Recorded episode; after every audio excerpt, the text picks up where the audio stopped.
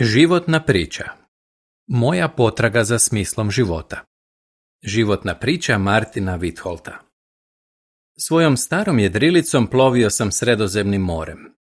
Dok sam bio daleko od obale, na svoje veliko iznenađenje shvatio sam da na trupu jedrilice postoji nekoliko rupa i da kroz njih nadire puno vode. A onda se na moru podigla oluja. Jako sam se uplašio te sam se prvi put u mnogo godina počeo moliti Bogu. Ispričat ću vam nešto više o svom životu i o tome kako sam se našao u toj situaciji. Rodio sam se 1948. u Nizozemskoj. Sljedeće godine moja obitelj preselila se u Sao Paulo, u Brazilu. Moji roditelji redovito su išli u crkvu i često smo svi zajedno nakon večere čitali Bibliju. Godine 1959. opet smo se preselili. Ovaj put u Sjedinjene američke države u saveznu državu Massachusetts. Otac je naporno radio kako bi prehranio našu osmeročlanu obitelj. Jedno je vrijeme radio kao trgovački putnik, zatim kao cestovni radnik, a kasnije kao predstavnik jedne međunarodne aviokompanije. Cijela naša obitelj bila je jako sretna kad je dobio posao u toj aviokompaniji, jer smo zahvaljujući tome mogli puno putovati. Dok sam išao u srednju školu, često sam se pitao što ću raditi kad odrastem. Neki moji prijatelji odlučili su ići na fakultet, a drugi su otišli u vojsku. No, meni nije padalo na pamet da idem u vojsku, jer se nikad nisam htio ni svađati, a kamoli ratovati. Na kraju sam se upisao na fakultet, samo da ne moram ići u vojsku. No više od svega htio sam pomagati drugima jer sam mislio da će to dati smisao mom životu. Studentski život Na fakultetu me jako zanimala antropologija jer sam želio saznati kako je nastao život. Učili smo da je život nastao evolucijom i od nas se očekivalo da to prihvatimo kao znanstvenu činjenicu. No, meni su neka od tih objašnjenja zvučala nelogično i nisam ih mogao slijepo prihvatiti bez ikakvih dokaza jer se to kosi sa znanstvenim principima. Na predavanjima koja sam slušao nije bilo ni riječi o moralu, o tome što je dobro, a što zlo. Naprotiv, profesori su isticali koliko je važno postići uspjeh pod svaku cijenu. Puno sam hodao po zabavama i uzimao razne droge. Dok sam se tako zabavljao, osjećao sam se sretno, ali ta je sreća bila kratkog vijeka. Pitao sam se, je li to stvarno pravi smisao života? Nakon nekog vremena preselio sam se u Boston i ondje se upisao na fakultet. Preko ljeta sam se zaposlio kako bih zaradio nešto novca. Na poslu sam prvi put imao prilike razgovarati s jednim jehovinim svjedokom. Kolega s kojim sam radio pričao mi o proročanstvu o sedam vremena iz četvrtog poglavlja Danijela i objasnio mi je da živimo u vremenu kraja. Brzo sam shvatio kamo to vodi. Ako nastavim s njim razgovarati o tome i počnem se više baviti Biblijom, morat ću promijeniti svoj način života. A na to nisam bio spreman, pa sam tog kolegu izbjegavao u širokom luku.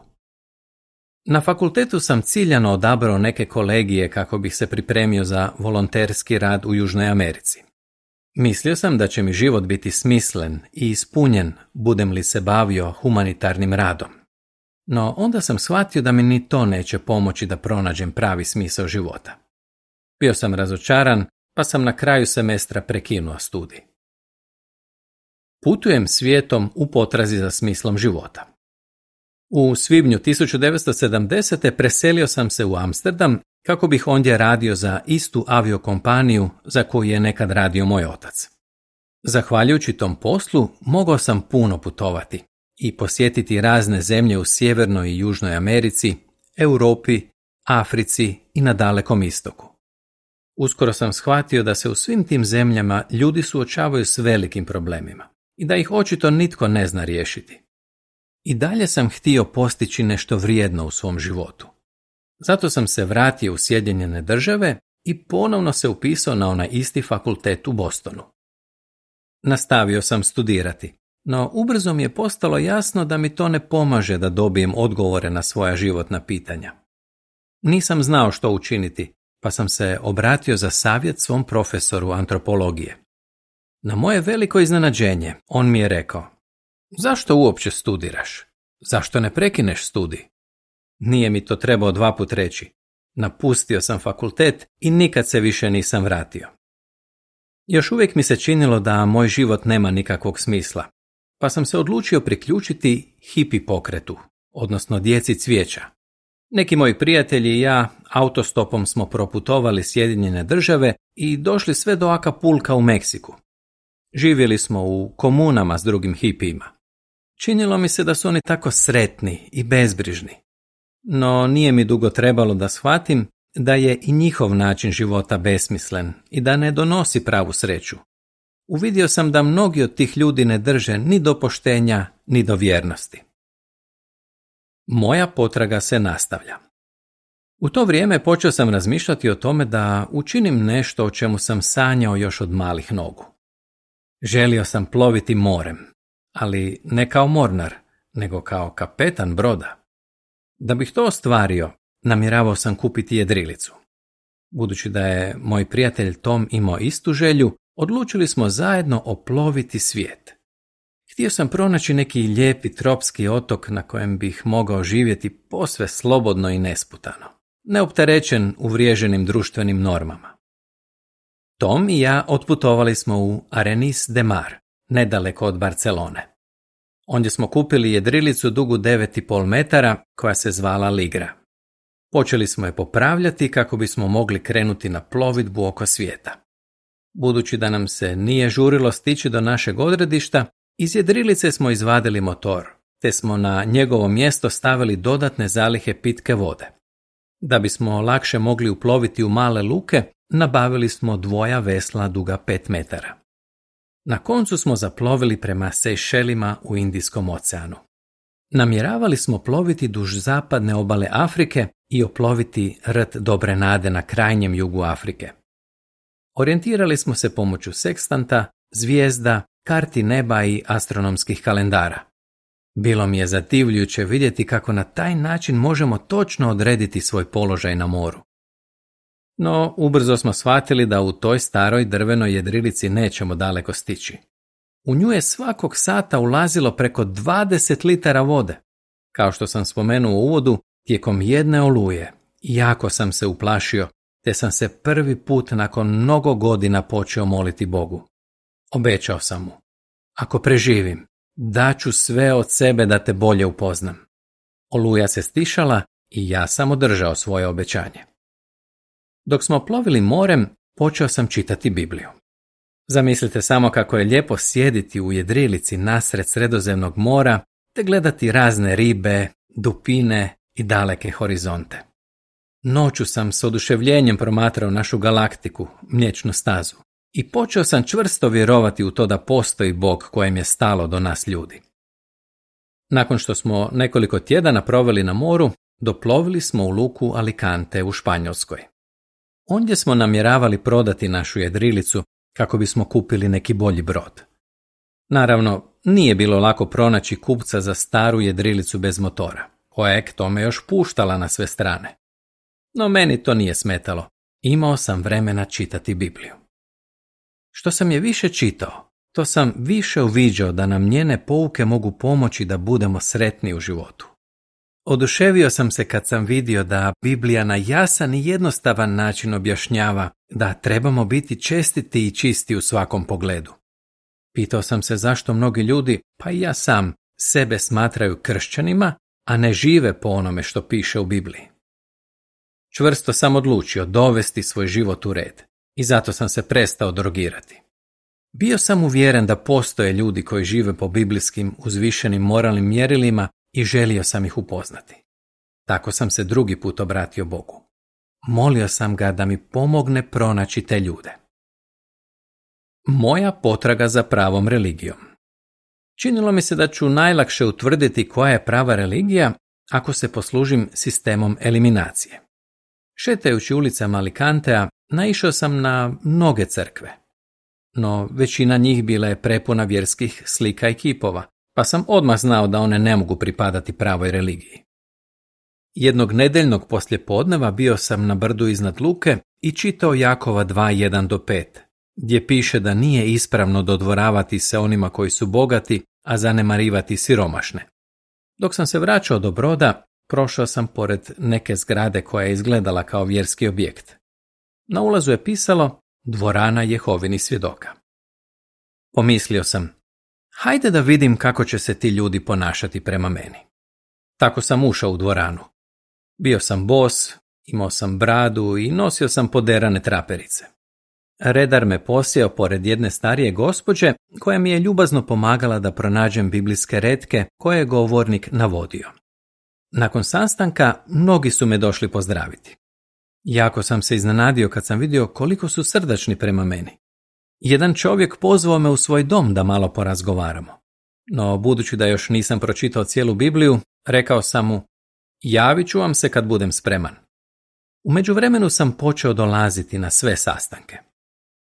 Nakon nekoliko tjedana otišao sam do tog čovjeka i on je odgovorio na moja pitanja o Bibliji.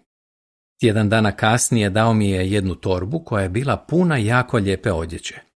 Rekao je da je to odjeća jednog jehovinog svjedoka koji je u zatvoru zato što se drži biblijskih zapovjedi da volimo jedni druge i da se više ne učimo ratovanju.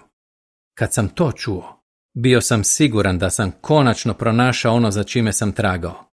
Ljude koji žive po moralnim mjerilima koja su tako jasno iznesena u Bibliji. Više mi nije bio cilj pronaći neki rajski otok, nego temeljito proučiti Bibliju. Zato sam se vratio u Nizozemsku. Tražim posao. Trebalo mi je četiri dana da autostopom dođem do grada Groningena u Nizozemskoj. Ondje sam se htio zaposliti kako bih imao od čega živjeti. Prijavio sam se za posao u jednoj stolarskoj radionici. Dali su mi da ispunim formular na koji sam, između ostalog, trebao napisati kojoj religiji pripadam. Ja sam napisao da sam Jehovin svjedok. Kad je vlasnik radionice to pročitao, vidio sam da mu se promijenio izraz lica. Rekao mi je, javit ću vam se, ali nikad mi se nije javio. U jednoj drugoj stolarskoj radionici pitao sam vlasnika treba li još jednog radnika. On me upitao imam li svjedočbu o završenoj školi i neko pismo preporuke. Objasnio sam mu da sam popravljao jednu drvenu jedrilicu. Na moje veliko iznenađenje rekao mi je, radit ćeš kod mene. Možeš početi danas poslje podne, ali pod jednim uvjetom. Ne smiješ praviti probleme u mojoj radionici. Ja sam Jehovin svjedok i živim po biblijskim načelima. Začuđeno sam ga pogledao i rekao, pa i ja sam isto. No po mojoj dugoj kosi i bradi vidjelo se da baš i nije tako. Zato mi je rekao, baš dobro, a što kažeš da onda s tobom proučavam Bibliju? Ja sam to rado prihvatio. Sada mi je bilo jasno zašto mi se vlasnik one prve radionice nikad nije javio. Jehova je uslišio moje molitve. Tako sam godinu dana radio kod tog brata i proučavao Bibliju s njim, a onda sam se u siječnju 1974. krstio. Napokon sam pronašao smisao života. Mjesec dana kasnije započeo sam s pionirskom službom koja mi je donijela puno radosti. Idući mjesec preselio sam se u Amsterdam kako bi služio u novo osnovanoj grupi koja je djelovala na španjolskom jeziku. Uživao sam voditi biblijske tečajeve na španjolskom i portugalskom. U svibnju 1975. bio sam imenovan za specijalnog pionira. Jednog dana na sastanak naše grupe došla je specijalna pionirka po imenu Ineke sa svojom interesenticom iz Bolivije. Htjela ju je upoznati s braćom i sestrama koji govore španjolski. I neke i ja odlučili smo se dopisivati kako bismo se bolje upoznali. Ubrzo smo shvatili da imamo iste ciljeve. Vjenčali smo se 1976. a zatim smo nastavili služiti kao specijalni pioniri do 1982. kad smo bili pozvani da pohađamo 73. razred Gilada. Jako smo se iznenadili i obradovali kad smo čuli da nas braća šalju u Istočnu Afriku. Ondje smo pet godina služili u kenijskom gradu Mombasi. Godine 1987. bili smo poslani u Tanzaniju, gdje je kratko prije toga bila ukinuta zabrana našeg djelovanja. Ondje smo služili 26 godina, a zatim smo se vratili u Keniju. Pomaganje poniznim ljudima da upoznaju biblijsku istinu dalo je pravi smisao našem životu. Svoj prvi biblijski tečaj u Mombasi Započeo sam s čovjekom kojeg sam upoznao dok sam propovijedao na ulici. Nakon što sam mu ponudio dva časopisa, on me upitao. I što da napravim kad ih pročitam? Sljedeći tjedan počeli smo proučavati Bibliju pomoću knjige I ti možeš vječno živjeti u raju na zemlji, koja je upravo bila objavljena na Svahiliju. Taj se čovjek krstio godinu dana kasnije i postao je stalni pionir. On i njegova žena nastavili su revno propovijedati. Uz njihovu je pomoć skoro sto ljudi predalo svoj život Jehovi i krstilo se. Kad sam napokon shvatio što je smisao života, osjećao sam se poput trgovca iz Isusove usporedbe koji je pronašao skupocjeni biser i nije ga htio izgubiti.